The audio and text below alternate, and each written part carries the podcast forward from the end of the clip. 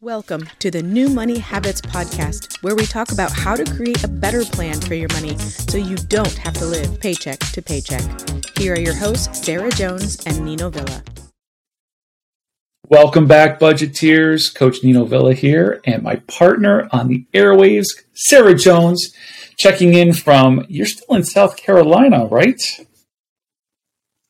I am still here. Feels like it's been a long time. it feels like we've been here a long time. You have. I feel like you've been there a long time, but uh, obviously it's it's kind of grown on you. I know that you've spoken fondly of your time there, so you guys are enjoying it. That's awesome. We are. Um, I'll be. I'll be honest. The only thing, and I think just being in the South, something that I didn't anticipate because I've never spent a ton of time in the South, is how much rain. The amount of rain that the South receives is mind blowing, and it's every day. And that's, I'm looking forward to getting like, I don't know, into like the middle of the United States where maybe they don't get as much rain for just like give me a month of no rain. That's that's my only complaint that that um I've had lately is Okay. so um, I, have traveled to Florida a time or two, um, more for business than for pleasure. Um, but one of the things I noticed anytime I spend time down that far south is it seems to only rain for maybe like 10 minutes or so, though. It, it, it doesn't seem to be like this ongoing thing. Is it similar in South Carolina, or are we talking like all day rain events? Um, it feels like all day rain events. okay. there, because you know we've spent some time in Florida too, and it was so you know it always was so interesting because sunny, you know, 86, 89, 90 degrees, and then one, two o'clock in the afternoon, here comes a 10, 15 minute rainstorm that comes through just to not even cool things off. It it feels like it kind of freshens it up a little bit. Mm-hmm. And then the rain's gone and the sun's back out and it's beautiful and humid and all of that. And um, in every place that we've been in the South, it's just like pour. like, let's just have like complete downpour for what feels like hours and gloomy and um, it's kind of drizzled for most of the day here today. So, yeah, I just I want to look out and see sunshine, and I look out and I see cloudy skies. So. Well, it's only you know a, a balmy 102 degrees here in Phoenix, and the sun is certainly shining. So you're you're always welcome to come back. We will be there very soon. And you know, it's so funny if I mean, you know, I was on a call this morning with some other colleagues from around the world, and uh, they they were asking me where I was, and we were talking about it, and I told them that you know we are going to winter in Arizona, and one of them he says winter. He goes, "Is that a verb?" Like he lives in Florida. He said, "Is winter a verb?" Yes. And I said, for me, yes. And he said, a lot of people down here in Florida say that they're wintering here. He said, I've never thought of winter as being a verb before. I said, well, for some of us, it definitely is. And I am definitely wintering in Arizona. So a couple more months, we will be back there. We'll be happy to have you. Um, awesome. Yes, it is a verb, and I like it. and I like the fact that we don't actually have winter here. So, of course, people want to winter here. You know, yes, we're close enough to visit places like in the northern part of Arizona that gets snow and go skiing and all that, and then you drive back down into the valley and you don't have to deal with any of the snow. It is perfection. It's beautiful. It's be- It's a beautiful thing. I've always said that area was like the perfect because a couple of hours you can be at a really sunny beach and a couple of hours the other direction you could be snow skiing and you know, hike in the desert in the other way. So challenge perfect location. Challenge accepted. Now I want to go water skiing and snow skiing in the same day because I can. you can.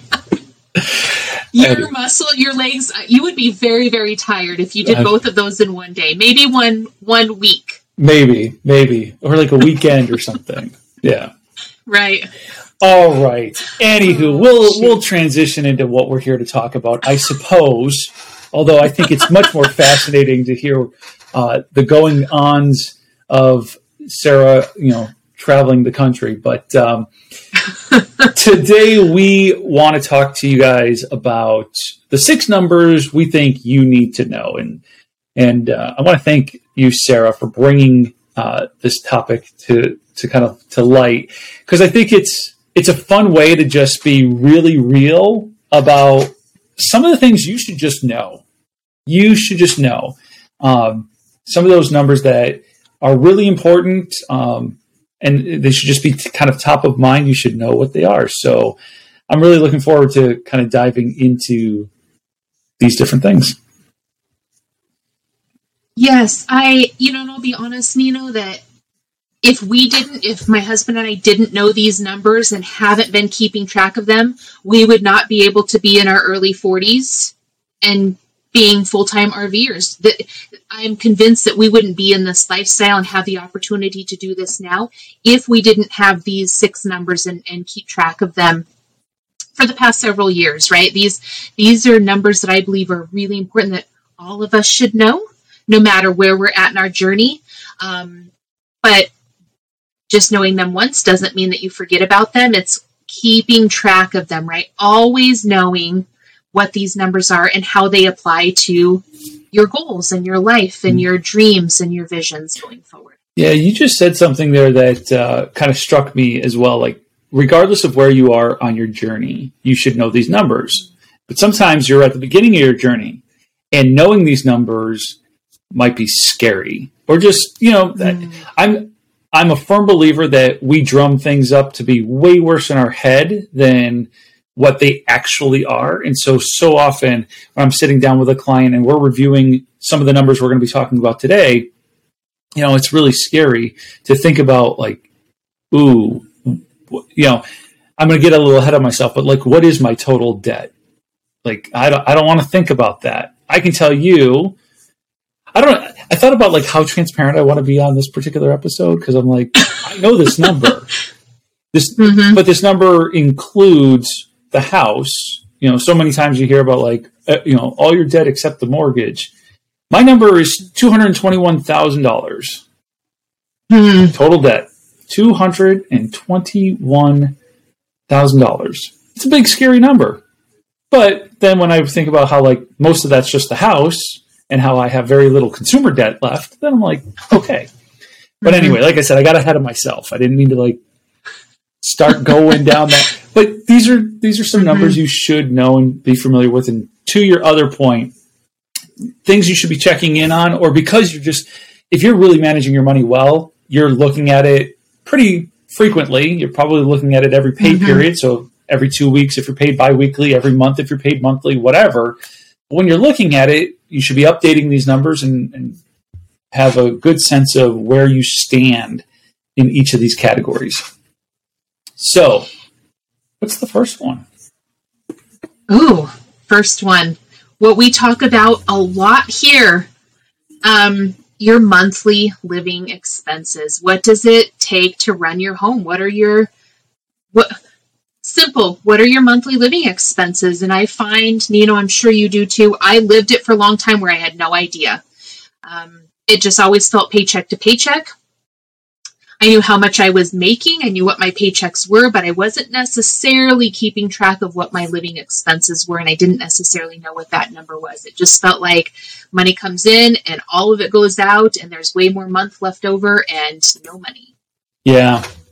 Yeah, we do talk about that one a lot around here, don't we? Monthly living expenses. I don't know. Maybe you should have something called a budget, and uh, maybe that budget should be the plan that you have for your money. And this is that first part that when I'm sitting down with a client for the first time, even doing something like writing out the budget and kind of putting all the expenses down on paper feels intimidating or overwhelming or scary because, to your point, what if I don't make enough money? Like, there's more bills than there is income and so there's never there's more month than there is money and all of those fun things that we say but it can be a scary uh, moment. Fortunately for most of my clients when we're kind of building out that first budget and we're really kind of focused in on like not necessarily what things might actually be but like what they want them to be. Like if they want to build a little bit of um, a boundary around like grocery shopping, let's say. Like, I want to plan for it. And we have a discussion about, okay, well, what have you been doing and how much and how many family members and all this stuff. And then we come up with a number. Once we do that exercise and we put it all down on paper, it's usually not nearly as scary as somebody originally thought in their head. You know, I just um, I agree with that so much, and I just got off of a session, a first session with some new clients, and you know they very much felt like living paycheck to paycheck, um, you know, overdrafting in their account a lot, and you know when we started going through the numbers, um, putting some numbers down on a piece of paper, right, and started really looking at okay, what do we think we're doing here, you know you know, they had, i am going to say, and this is a relative term, but I'm going to say quite a bit left over. So, really, quite a bit of money that um, they should be having, and I'm going to use air quotes around should because I don't necessarily like that word should, but if they were actually spending what they think they were spending, there was more than enough money to do some things and not feel stressed out about right that, that there's a lot of discretionary funds there but because they didn't know their their um, monthly living expenses they have no idea what those are they are very much living paycheck to paycheck um, and when we got off the session they both said I actually feel so much better. We didn't make any determinations about anything. We didn't make any mm. no suggestions, no changes, no nothing. It was simply the act of looking at it head on what are we spending each month and what are we bringing in right? What what are what does it take to run our household? And um, just seeing them say wow i actually feel a lot better now it's priceless right? And that's mm-hmm. all due to just having the information. Yeah. Yeah and so again in in, in uh, effort to be just kind of transparent about you know how seriously we take this topic i know that um, this is something that um, because I'm essentially self-employed, right? And and I have to kind of figure out what I'm going to pay myself every month. This was an activity that I have to do, you know, pretty frequently. Um, I think I got I've got it down to about once. I need to do it once a year. I do it twice a year just to kind of make sure that mm. things haven't gone completely sideways. But considering the fluctuation that can happen throughout a month, like car registration is due this month, but it's not due every month it takes anywhere between forty-two and forty-five hundred dollars a month to run the villa household, and so um, you know I pay myself more than that so that I can accomplish other financial goals with the surplus, but knowing that yeah, it takes forty-two to forty-five hundred dollars. And one of the things I love about knowing that is then I can ask myself, am I okay with that? Because mm-hmm. I'll tell you, like there's plenty of that monthly expenses, monthly living expenses that are tied up in things like, you know, uh, streaming services.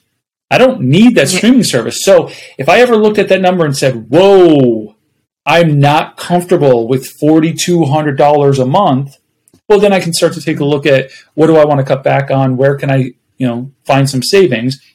And if I'm okay with that, well, then all the better. I can move forward confidently.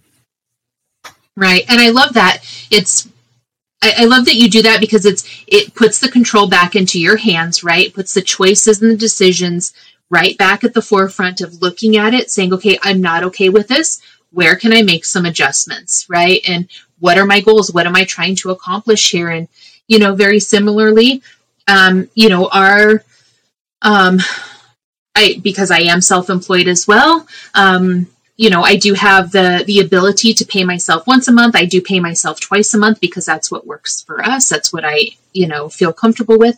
Our expenses are in between about 28 and 3200 a month. That's about that's what we try to keep it at. But one thing that I've learned is being on the road, I almost can't plan for what next month is going to cost in some areas because I don't know what rent is going to be at the different RV parks, right? And are we staying for one day? Are we staying for a week? Are we staying for a month? So it takes a lot of planning.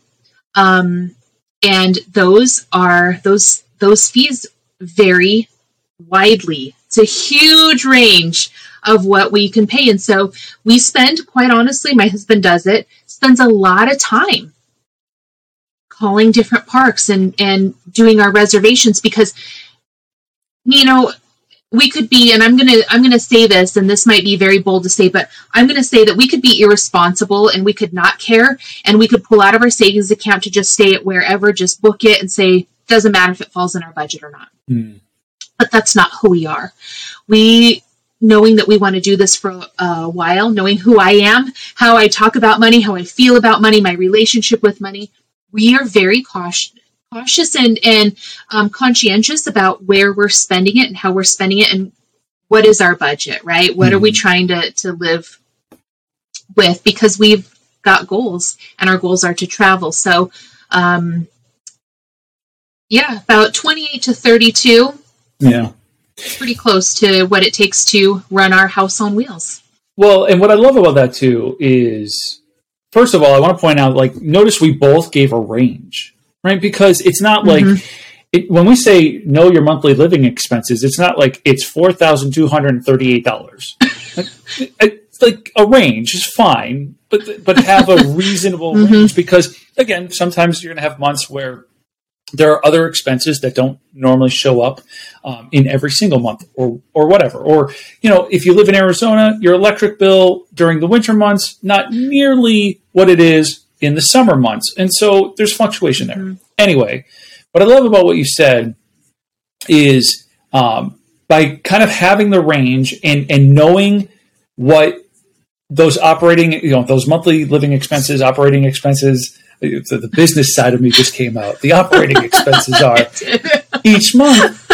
It allows you to be intentional in your planning when you are going to the next place, right? To your point, mm-hmm. you, are not going to be irresponsible and just book whatever, but you're going to hunt a little bit and you're going to find like, oh, well, we know this is the general area we want to stay, but let's contact all of these surrounding places. Mm-hmm. Let's find that best deal or whatever the case may be. But by having some boundaries and, and some parameters, mm-hmm. it helps you to plan better. And that, I mean, I say it all the time. All I want you to do is have a plan. I want you to have a plan right. when you travel.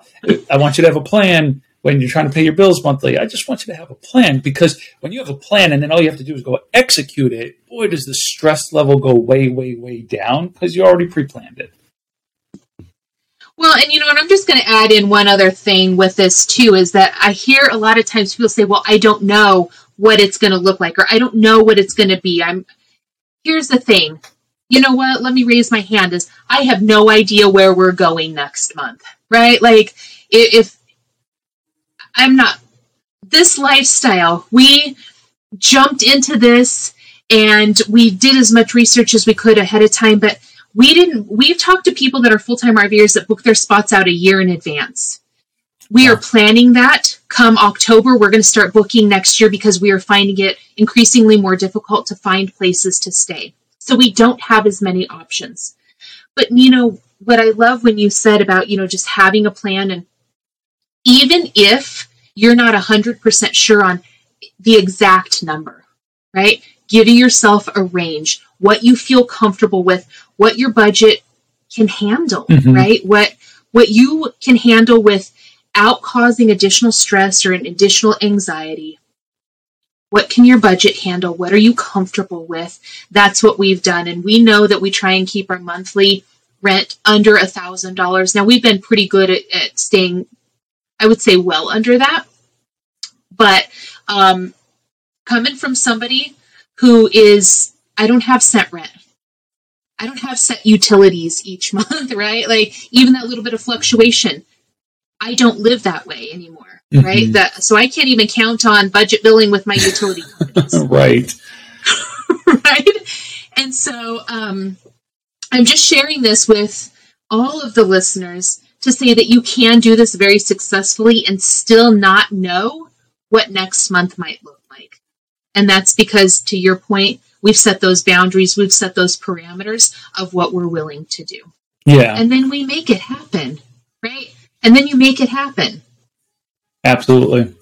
I've worked with uh, with clients who uh, you know have means, and because they have means, um, man, one one month really fluctuates from another, and it, it even for them, if they felt like they were living paycheck to paycheck because there wasn't a plan and it was kind of all over the place, and so being able to just kind of map some of that out and and kind of normalize some of that uh, that fluctuation, um, it just brings peace, brings a little bit of peace and predictability. And I think those things are important when it comes to managing money. Peace and predictability, two things that I think everybody oh. would like. I'll take that. For sure. For sure. Yeah. All right. Well, I mean, we could talk about planning and budgeting and monthly expenses all day, but let's kind of get into some of these other ones. Um, so that was the first number you need to know is that monthly living expense. The second you suggest that we need to know is our bank account balances. Tell me a little bit about why that's important. How many times have you talked to somebody and you ask them what is what's in your checking account right now? How much do you have in your savings account? And you just get kind of the blind the the, the stare of like I have no idea. You know, I find that so many people they don't know what their um, checking account balances, what their savings account balances, what um, you know, if you're saving some other short-term savings goals, I find that so many people don't know these balances and when you don't know them and you it makes it very difficult to follow your plan because you don't know what your bank account balances is so you don't know whether I can pay my rent today or my mortgage is due next week do I have enough in my account it puts us in a very reactive state we have to check our bank account just to see how much money is in there every day before we do something. And that creates a lot of anxiety. You're living very reactively, and that creates a lot of nervous system overdrive. You know, it, it puts us into this state of our nervous system doesn't know how to handle things. And so just knowing your bank account balances. Now, a lot of people, and you know, maybe you can, and I know you will chime in, but I don't necessarily believe that we need to check our bank account, you know, 40 times a day, right? And I think that a lot of people do because they don't know their balance. But knowing it, you know, I, I check it to make sure that no funny business is going on. Nobody's gotten my bank card, you know, so I do check it a couple of times a week. But I know what my account balance is because I know what my plan is. I know what my budget shows and I know what bills have been paid because I've done my tracking. Yeah. Yeah, I will weigh in on that because um, when it comes to something like the peace of mind fund, or um, if you have an opportunity fund, it might be easy to know what those balances are um, because you, you, kind of maybe set a goal and maybe you, you've achieved that goal. Uh, one of the things that we teach at New Money Habits is that you should have 25% of your um, monthly income in a peace of mind fund or more commonly referred to as an emergency fund. So that would be $2,500. So you might be like, yeah, I know I have $2,500 in my peace of mind fund. I know that my opportunity fund has been growing and maybe that's around $3,000. And so it might be really easy to know those things. But to your mm-hmm. point, even when somebody first kind of starts their new money habits and they're creating a plan, they're creating a budget, one thing that seems to be a lost art in this country, anyway, is the checkbook reconciliation process, mm. where you know what your checking balance is because one, you created a plan, two, you executed against that plan, and so you know things like yes, maybe the balance when I go online says I have $3,000. But I also know that the mortgage check hasn't cleared yet. And I know that my car insurance payment hasn't cleared yet. And so, yes, it says I have $3,000, but I know better. I know that once those uh, expenses are deducted, I truly have more of like a balance around $1,200 or whatever those numbers are. But I feel like that's what when I say when I or when I come across clients who can't tell me what is in their bank account, it's not that they can't tell me what how much they have. It's that they haven't done this process of like really mindfully thinking through that's how much is in there, but I have an auto debit for my car insurance coming up. I have a scheduled payment for my mortgage scheduled and I don't know, maybe you still write a check to the water company and so that's outstanding. And so knowing your bank balance for me is about well, do you really know how much actual money, spendable money mm-hmm. you have? And so um, yeah. Do people still write checks?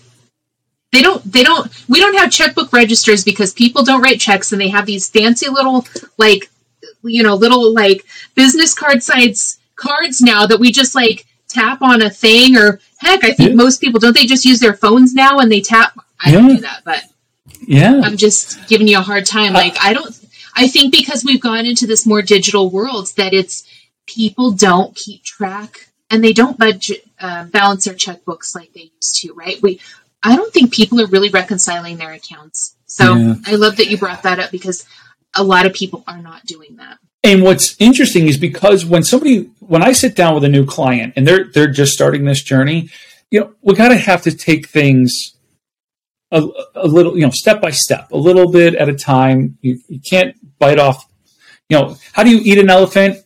One bite at a time.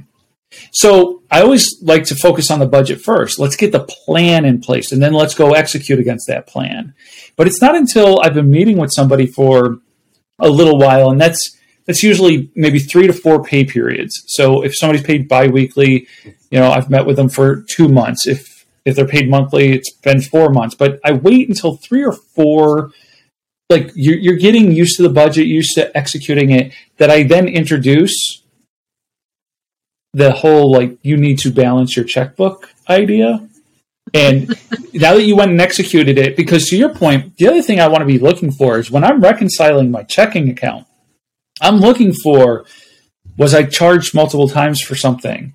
And that literally happened not but like three months ago.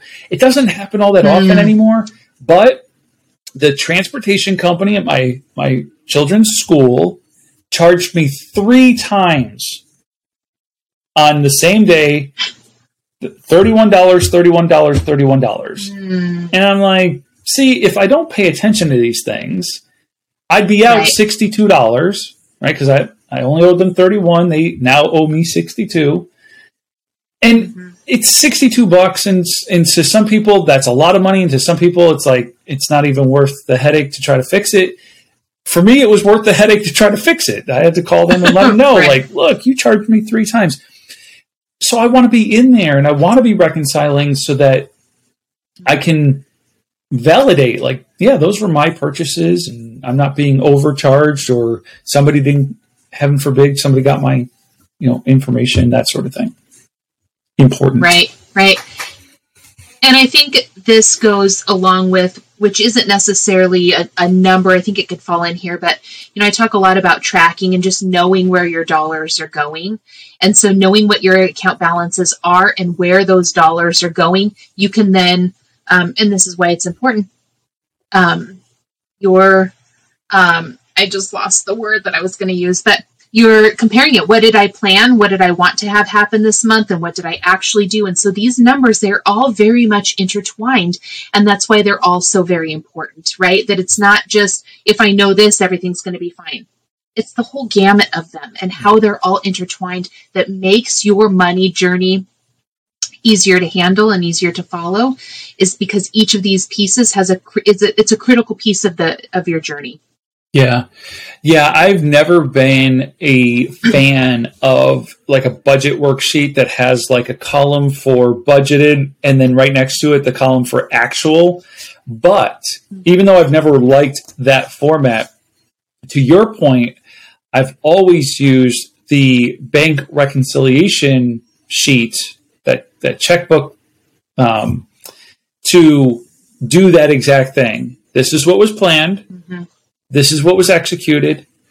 And I mean, you know, at this point, I think it's been three years since those numbers didn't match. I mean, those numbers always match because, you know, I've redefined things like emergencies, which is a totally different topic for another day. but, you know, even emergencies just can't creep up on you and throw you off, um, you know, once you're managing your money that way. Right. Right. So true.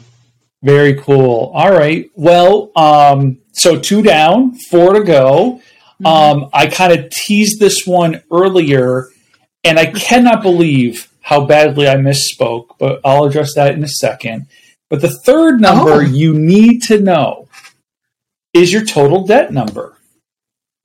And mm-hmm. so I totally misspoke when I gave my total debt number. I don't know how, I know how I did it. Um, I think it was like the sensationalism of where I started, right? The 200 oh. started at $221,000. That is not the debt number anymore. Thank goodness. Um, but anyway. mm-hmm. Well, total debt. You know, I, very simply, the reason why I believe you need to know this number is because you need to know where you're starting from. Right? Just where what what am I looking? You can't put together a good plan if you don't know how much debt you have. And listen, I don't believe that all debt is bad debt, right? Mm-hmm. I don't think you know there are some debts that can be productive debt. You, you know, you can have um, debt that can be asset. You know, it's a, it's an income producing. You know, multiple real estate um, properties. You know, that kind of thing. But knowing what that looks like, knowing where you're at allows you to be able to create a plan so you can be reaching goals. What is it that you want to have happen? I find for many people, consumer debt is very overwhelming and it feels like people are they're suffocating, they're being buried alive, but they don't really know um, how much debt they have. It feels like a lot, but they don't actually know the numbers. So you know, and to your earlier point, Nino, that when you actually look at your debt, right? And you get that total number down. I find that people have made it worse. You know, we've kind of made this worse in our head, right? That we, it feels like it's this huge, great number. And while sometimes, you know, that huge, great numbers, it's all relative. But I think, and I'm the queen of this, making things worse than they really are. And when you've swept that number, you know, or kind of refused to look at it for so long, it kind of grows. And I think it's like that thing it just it keeps creeping in it keeps creeping in it keeps creeping in because you don't know what it looks like. And that's the scary part. It's not the actual number. It's that you've kind of let it creep and sit to the sidelines for so long. So um, you know knowing your total debt i think is just critical. Yeah and and this is one of those areas that when i'm sitting down with the client for the first time to your point it, just like the budget and the expenses we start to look at the debt separately, together but separate, and it's like, hey, let's just list it out. And of course, like we're listing out the total, like the the total payoff balance. We're listing out the monthly, mm-hmm. the the minimum monthly payments on that, and all of that. And it can it can be really uh, intimidating or overwhelming. Um, you know, earlier you said you don't think all debt is bad debt, and there's truth in that, and that's why some debt should be handled differently. And we did an episode not too long ago where we talked about paying off debt in phases and kind of attacking mm-hmm. debt in a different manner. So if you if you didn't catch that episode, I encourage you as a listener to go back and uh, find our episode on um, eliminating debt in phases. So knowing your number is like having a map to help you to understand where it is you're trying to go. By being able to put that number down, know what your total debt is, you can then map out well, how am I going to start to eliminate some or all of this debt? So it can be scary, but it's usually worse in our head than what mm-hmm. what it is on paper. And even when you get it down on paper and it's it's and it's at uh, uh, mm, mm, and even when you get it down on paper and it is as scary as $221,000 or whatever your number is, understanding that you're going to eliminate some of that in phases, and that just helps you to map out what those phases should be. should again bring a little bit of peace to an otherwise unsettling situation. Absolutely. So do you want to do you want to I don't want to say correct, but do you want to update your number since um, maybe you said you misspoke about your I'm curious, do you want to update that? Yeah, so that that was when I kind of started things in um, 2013. Um, the number is down to 152, but that might sound mm. like it's still kind of high. Like, why is it still so high? Well, first of all, a lot of that is the house. The second of the second part of that is, as we've said, not all debt is bad. So I have mm-hmm. taken out home equity line of credit to update the house. And so I have gone, you know, I got out of debt, I went back into it a little bit. And so the number's still kind of high, but um, it's not 211 mm. or 221. No. And I can't even keep the number straight. so much for knowing your number, you know.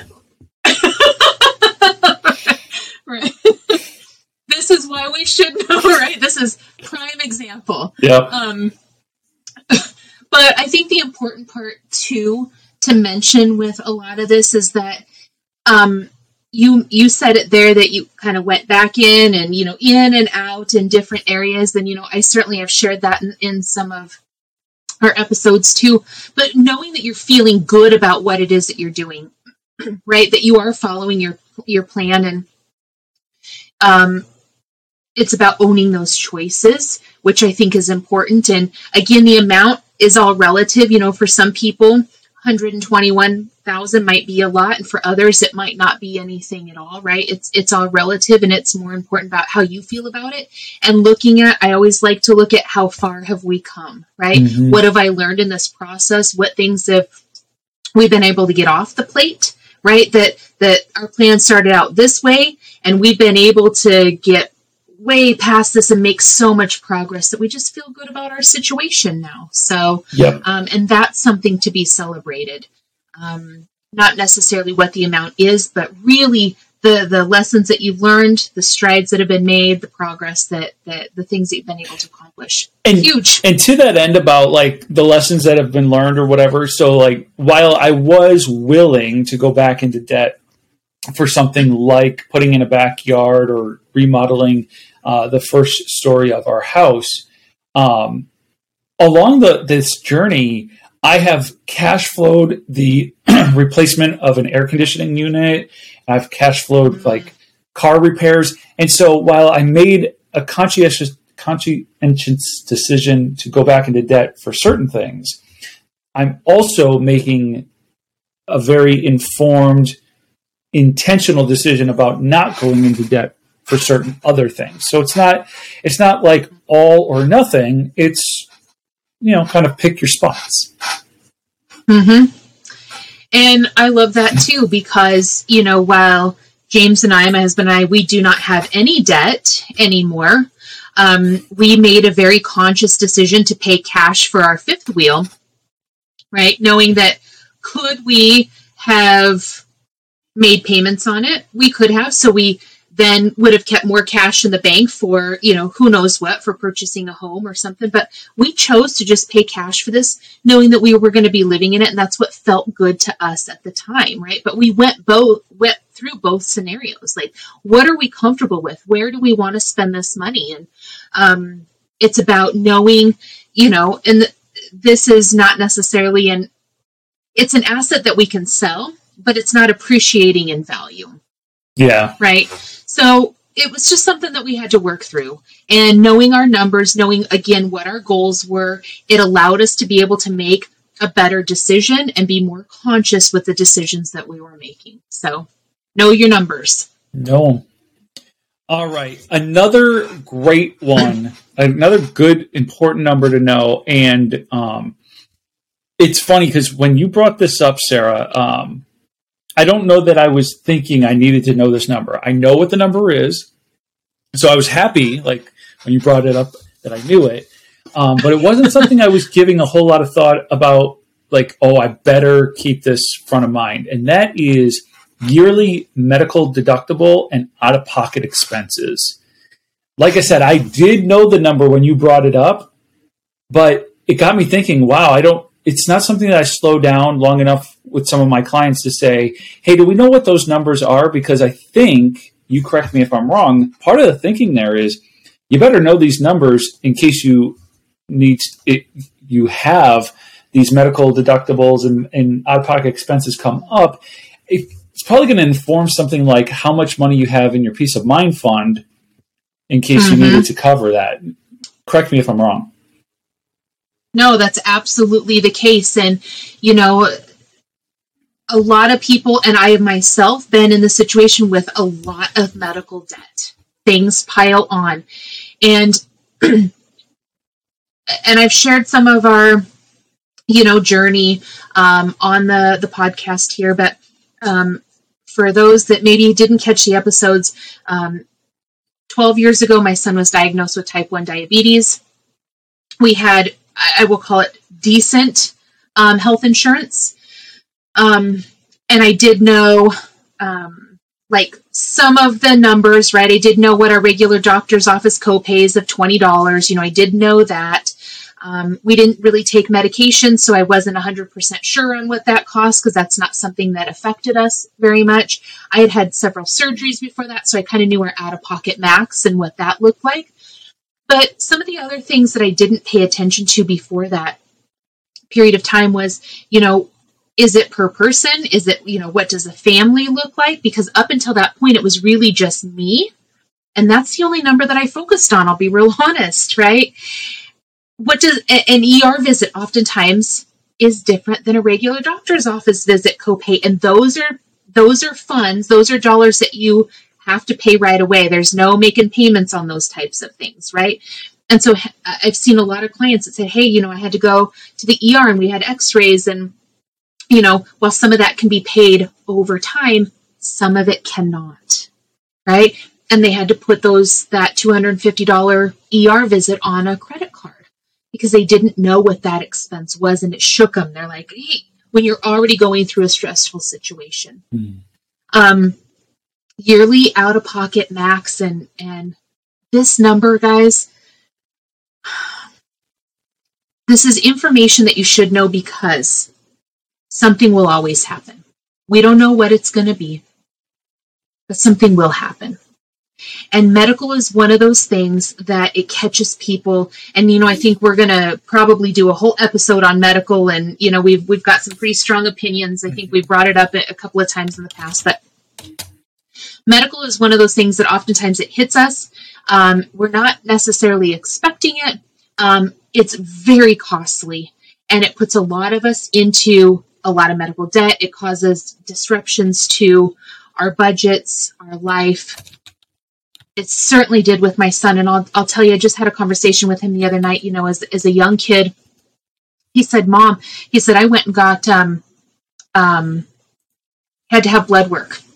Um, quarterly doctor's visit with his endocrinologist. He pays $80 a month for some um, medical equipment that is not covered under insurance. And that's the best, everything that $80 a month for somebody that's really living paycheck to paycheck, that's a lot, but he needs it to live.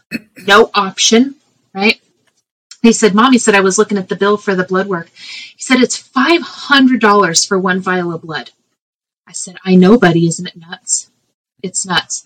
And I don't want to get off on the medical, but my point in this is, is knowing what your numbers are. Knowing, because I've talked with him about this a lot. These are numbers that he has to know if he doesn't want to go into debt and have to put a prescription on a credit card, right? How do I budget these, you know, these sensors in? How do I budget my insulin in? They're critical numbers. They're critical numbers. Um, and I find that out of probably all of these, this is one that people, when when I ask them, and I do ask all of my clients, um, it takes them a while to find the answer. Mm. Yeah, I would imagine. Um, I would imagine it takes them a little bit of time to, you know, find it, whether that's going through paperwork from work or whatever.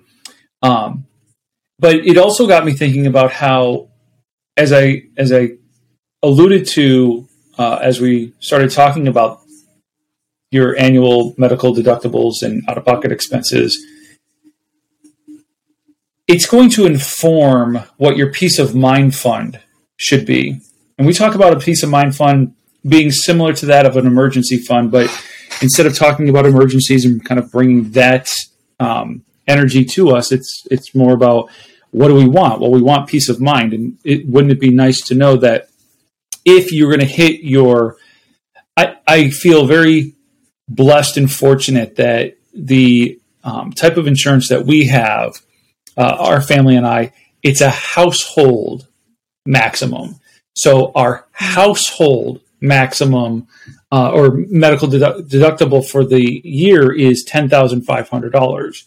Well, knowing that it's ten thousand five hundred dollars informs how much money we should have in the peace of mind fund because the peace of mind fund should probably be at least that much, if not more. Right, so more like fifteen or twenty thousand when we get to the point where we're talking about a fully funded peace of mind fund. Mm-hmm. We kind of start people off a little bit smaller for, you know, hoping that as they're tackling other financial goals, that mm-hmm. uh, a smaller peace of mind fund can um, serve them well. But when you're looking at having three to six months worth of income, you know, that might be for our household. Um, it, it, we want to have 20,000, but then I think about is it enough just to have the 20,000 or really should I have 30,500? So 20 plus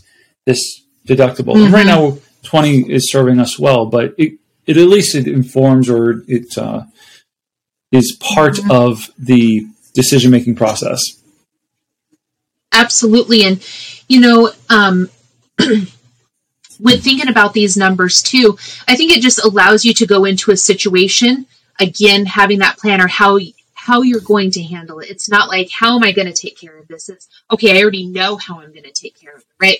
I already know I've got my peace of mind fund, my starter peace of mind fund. I already know that it's it will cover um, the $250 ER visit, right? Like because this is an unexpected thing. I already know who I'm already under enough stress of having to go to the ER. Now I don't have to worry about how I'm covering it. It's just done, right? It's just done. Yeah. Um, also, um, you know, factoring in in this, these aren't necessarily the numbers. Uh, this isn't one of the uh, um, a specific category, but to go along with this is knowing what if you've got a flex spending or an HSA, you know what what those contributions are. What are you contributing? What are the knowing there are yearly limits on those, right? Um, that the government puts on. So, what can you contribute and what are you contributing? And then, how do you plan on using that? Right? Those are conversations that you need to go through. So, what is my deductible? What's my out of pocket max for the year? And then, how much am I contributing to the, the flex spending or the HSA account, as it might be?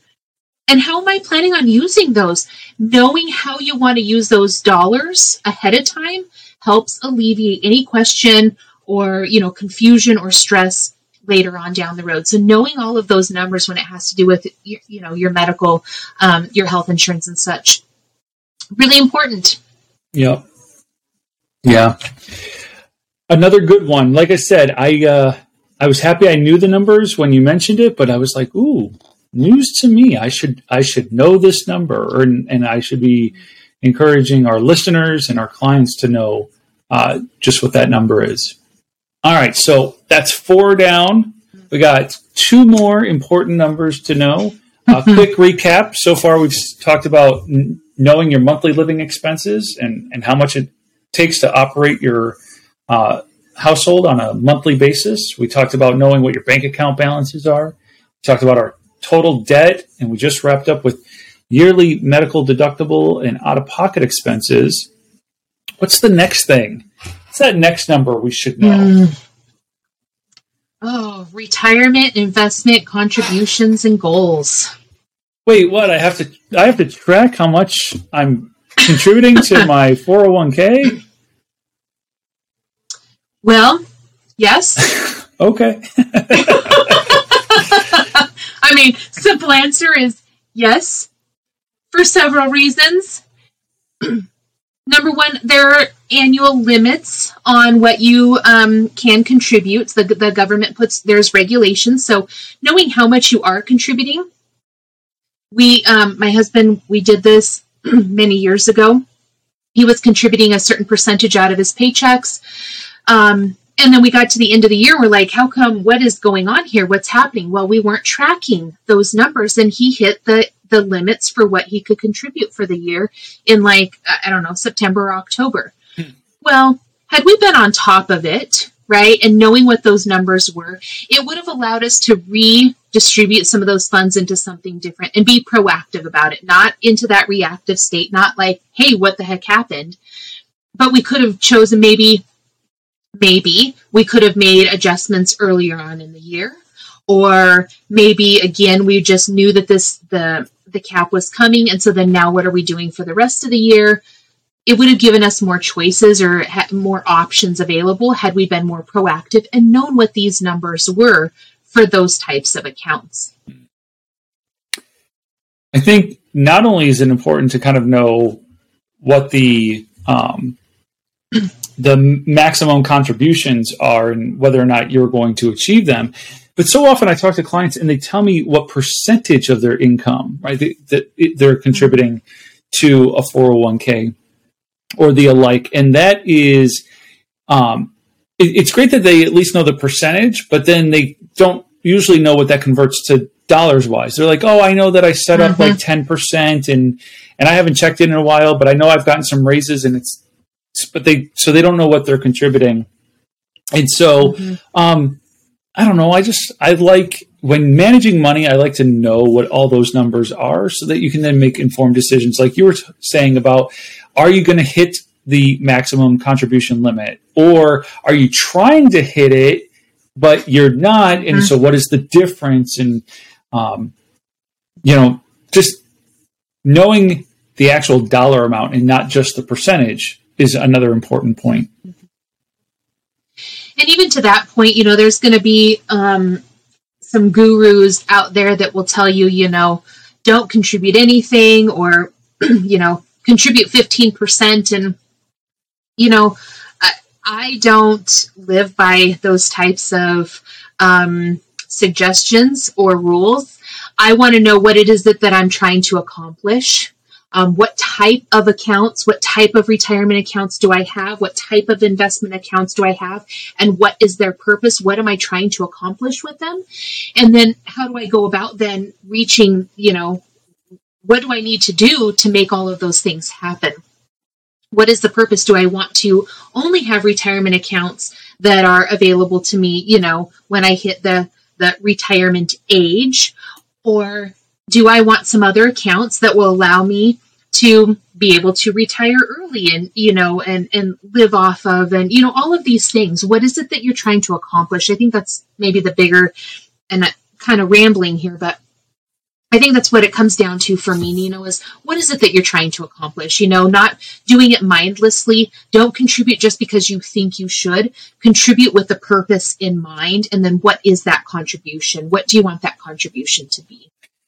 Yeah, it, it's funny that you you talk about like what is the purpose, right? And so for so many, I think it seems like the purpose of contributing to a 401k or any other type of retirement account is so that your retirement savings will grow. And, and certainly that's part of it.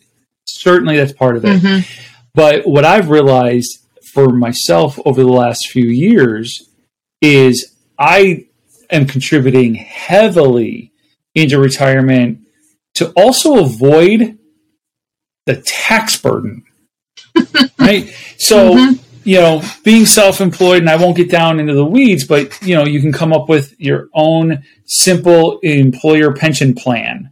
And that allows you to um, put into retirement as much as uh, last year's contributions topped out at sixty thousand dollars. So sixty thousand dollars into retirement, you know, any portion of that, whether it's five thousand dollars, ten thousand dollars, twenty thousand dollars, or the full sixty, just means less money for Uncle Sam to tax me on last year. So there's there's that I want money for retirement, but I also like the idea of being able to avoid some of the taxation today, and I'll I'll be taxed when I withdraw that money at retirement age. How do I sign up for lower taxes? Oh wait, that's it. Being self-employed. That's one way. That is one Lower way. my taxable income, right? there you go. And so, right, there's, well, there's and multiple reasons to do so. yes, I was just going to say, you know, what is the purpose? What are what are you trying to accomplish? And and you know, this lends itself to the idea that so many people don't know what they want retirement to look like or don't know what they want their future to look like. And so this is a good idea or a good good place to start of knowing what your contributions are. What do you want retirement to look like? Because again, you don't want I don't want you to be just mindlessly putting money in. What do you want it to look like? When do you want to be able to retire, right? What do you want to travel? Do you want to um, you know, sell your house and be an RVer? Do you Hmm. want to, um, you know, go stay with your kids? Do you want your kids to all come? You know, do you want to have a hobby? Do you want a part time job? There's so many things. What do you want it to look like? Right. And so um, I just think it's important um, to know what they are and what is that you're trying to accomplish with them. Hmm. Yep. Mhm. And so, yeah, know those numbers. Know what uh, what your goals are. What are you trying to hit? Know what you're contributing to. Know what you're allowed to contribute. Um, it's it's amazing to me when I sit down with um, anybody who's self-employed or owns a small business, and I'm like, you know, you could be socking as much as sixty thousand dollars away in retirement a year, and they're like, wait, what? I did not know that. so, because usually those contribution limits are much, much lower. So, Yes. yeah, awesome. All right. Well, drum roll, please, because we are on the sixth number you need to know. And that is what? Credit score. The credit score. You need to know your credit score. I think people focus on credit score maybe as the know all be all numbers, like, hey, I need to raise my credit score. And I want to, you know, debunk that a little bit. But it's definitely a number that is important to know. Um, you know, so many things, you know, I don't want to say rely, but our, our credit score affects a lot of different areas in our life. Um, it's not just for debt. You know, insurance companies they might check your credit score and determine some, you know, what your premiums should be. Um, you know, your credit score affects your insurance premiums, and and um, you know, it is it, it uh, affects when you want to maybe purchase a home, right? What your interest rate could be, or when you go to purchase a car. If you do have a better credit score, you're probably going to get a better interest rate on a vehicle purchase, right? And and uh, among a lot of other things, but knowing your credit score is um, I think it's important. I don't think it's the know all be all number. You know, I don't want people to just focus, oh, I, I check my credit score once a month, but I want you to know what it is. Yeah, so you and I did an episode on credit score and how to play the credit game and everything that goes into a credit score and and what it um, kind of represents and all the things that it affects. And while I want to kind of rehash some of those things, I, I don't necessarily want to rehash all of them. I will say this: you're absolutely right. Like a credit score is now affecting more things than just you, the financial your your financial landscape. So it, yes, of course, your credit score affects things like an interest rate that you're going to get on a mortgage or an auto loan. It is going to affect the interest rate you get on anytime you borrow money. But now it has crept into it affects your credit score affects your insurance premiums. Heck, your credit score can affect your employment. There are plenty of Mhm. employers who now look at credit score as an indicator as to whether or not somebody the way I heard it explained once, whether I agree with it or not, is completely irrelevant. This is how I heard somebody else explain it. Human resources looks at, at a poor credit score and naturally assumes that that person is more likely than somebody with a higher credit score to steal, to call out sick, to do all these other things that I don't think that there's mm-hmm. any correlation there, but that doesn't stop others from looking at a credit score and, and making horribly general stereotypical things based off of you know because so much goes into a credit score and there's a lot that you can mm-hmm. affect but there's a lot that you can't. And we've had the conversation about like should medical debt be counted against you and your credit score if you're unable to pay? And and again i won't necessarily go down that road but the credit score affects way more than what it used to it used to just kind of affect your ability to get credit and the interest rate you were going to pay on it but it affects a lot more nowadays. And so, yes, you should know what it is, and you should know how to improve it. And again, we did an episode on mm-hmm. what goes into a credit score and, and how you can do that. But it's real. It's a mm-hmm. really important number to know. I don't like how important it is, but the truth mm-hmm. of the matter is, it's important for participating in this society, and so you should know what it is. Right. Right. And as much as anybody's going to tell you you don't need a credit score, you do. You do. And quite frankly, you need a good one. I don't like it. I'm going through this with my kids. You know, I've said they're young adults. And so, you know, just talking with them, I, I don't like to have to have this conversation with them, right? Because I have to then teach them how to play the game. And um, I don't like it, but we do live in a in a society that this is it's important now. And so we should know it. Just as you said know it know to how to improve it know what affects it. Um, you know what choices are we making that could maybe raise it or lower it? Yes.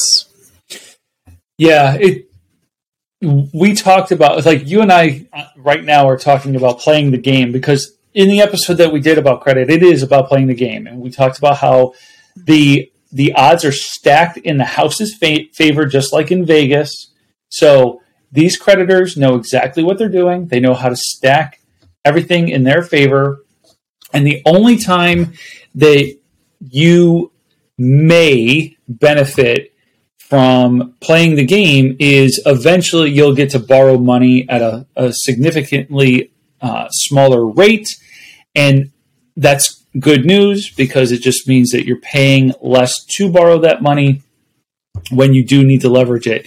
You know, I, I think about um, before the shift in the economy recently over like the last 12 to 24 months, I was um, working with uh, a couple and we had talked about refinancing their mortgage. Um, and and eventually they got it down. They now have it down to a point where their the mortgage rate or the, the interest rate on their mortgage is one point seven five percent, and wow. that's so significant because when talking about like trying to pay it off early, I'm like, look at look at what you would have to do. Like even if you threw another five hundred or a thousand dollars at this, your interest rate is so low that you would only they they refinance into a 15 year loan. Their interest rate's so low that even if they put an extra thousand dollars a month on their mortgage, they're only going to move the timeline about 10 months. So instead of 15 years, they'll pay it off in 14.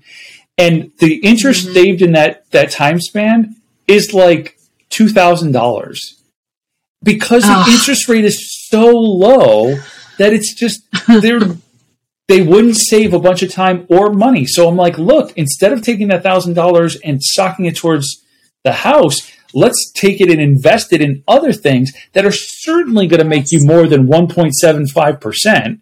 Heck, if you even got it into mm-hmm. You know, like a long-term CD at 2%, you're you're out gaining what you're paying in interest. So it just mm-hmm. credit score means a lot, especially when it's finally good and it finally allows you to borrow money at ridiculously low rates. Those days are gone for now. you can't borrow right. money that cheaply right now. But that's another mm-hmm. story for another day. I won't go down the how much our economy is just insane right now with inflation. Right. Oh wait, but I you know, even with sorry, right. even with that story though, that's a really good point. It goes right along with knowing your numbers. They're knowing their numbers and knowing what is going to be beneficial with me. So, what are my choices and where can I make the best decision, right? And so, knowing their numbers, knowing what their mortgage um, payoff, you know, what that is, what their interest rate is. And those aren't numbers that we talked about necessarily here, but they fall into, right, a lot of these other categories. So, they know their numbers they can make a more informed decision going forward. And I think that is a great summation of everything we are talking about. Why should I know these numbers? Why should I know my monthly living expenses and my bank account balances and my total debt and my yearly medical deductibles and out of pocket expenses and how much I'm contributing to retirement and my credit score? Why does it matter?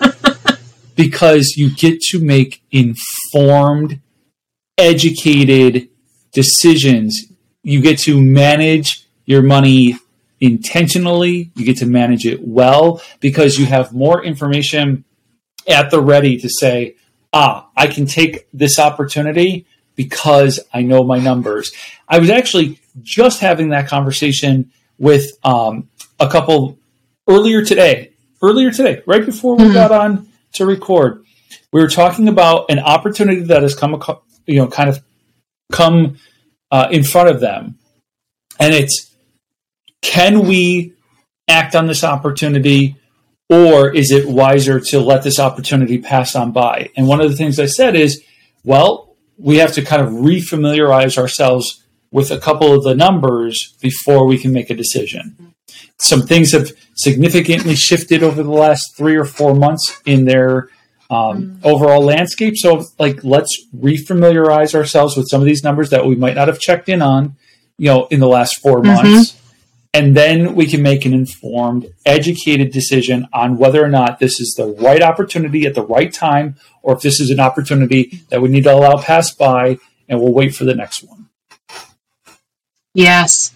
I love that. And, uh, you know, I think it, again, it just goes with everything. I think that's what I want everybody to be doing, right? I want all my clients, I want everybody listening. That's what I want for you to be doing is knowing your numbers, knowing where you're at. How has life changed from the last time you looked, right? And, and make an informed decision, one that actually feels right for you based on the information that you have. It's about being very intentional with, you know, and I'm going to bring in I say this all the time that it's not just dollars that we're talking about here, folks. Mm-hmm. You chain, you trade your time for money.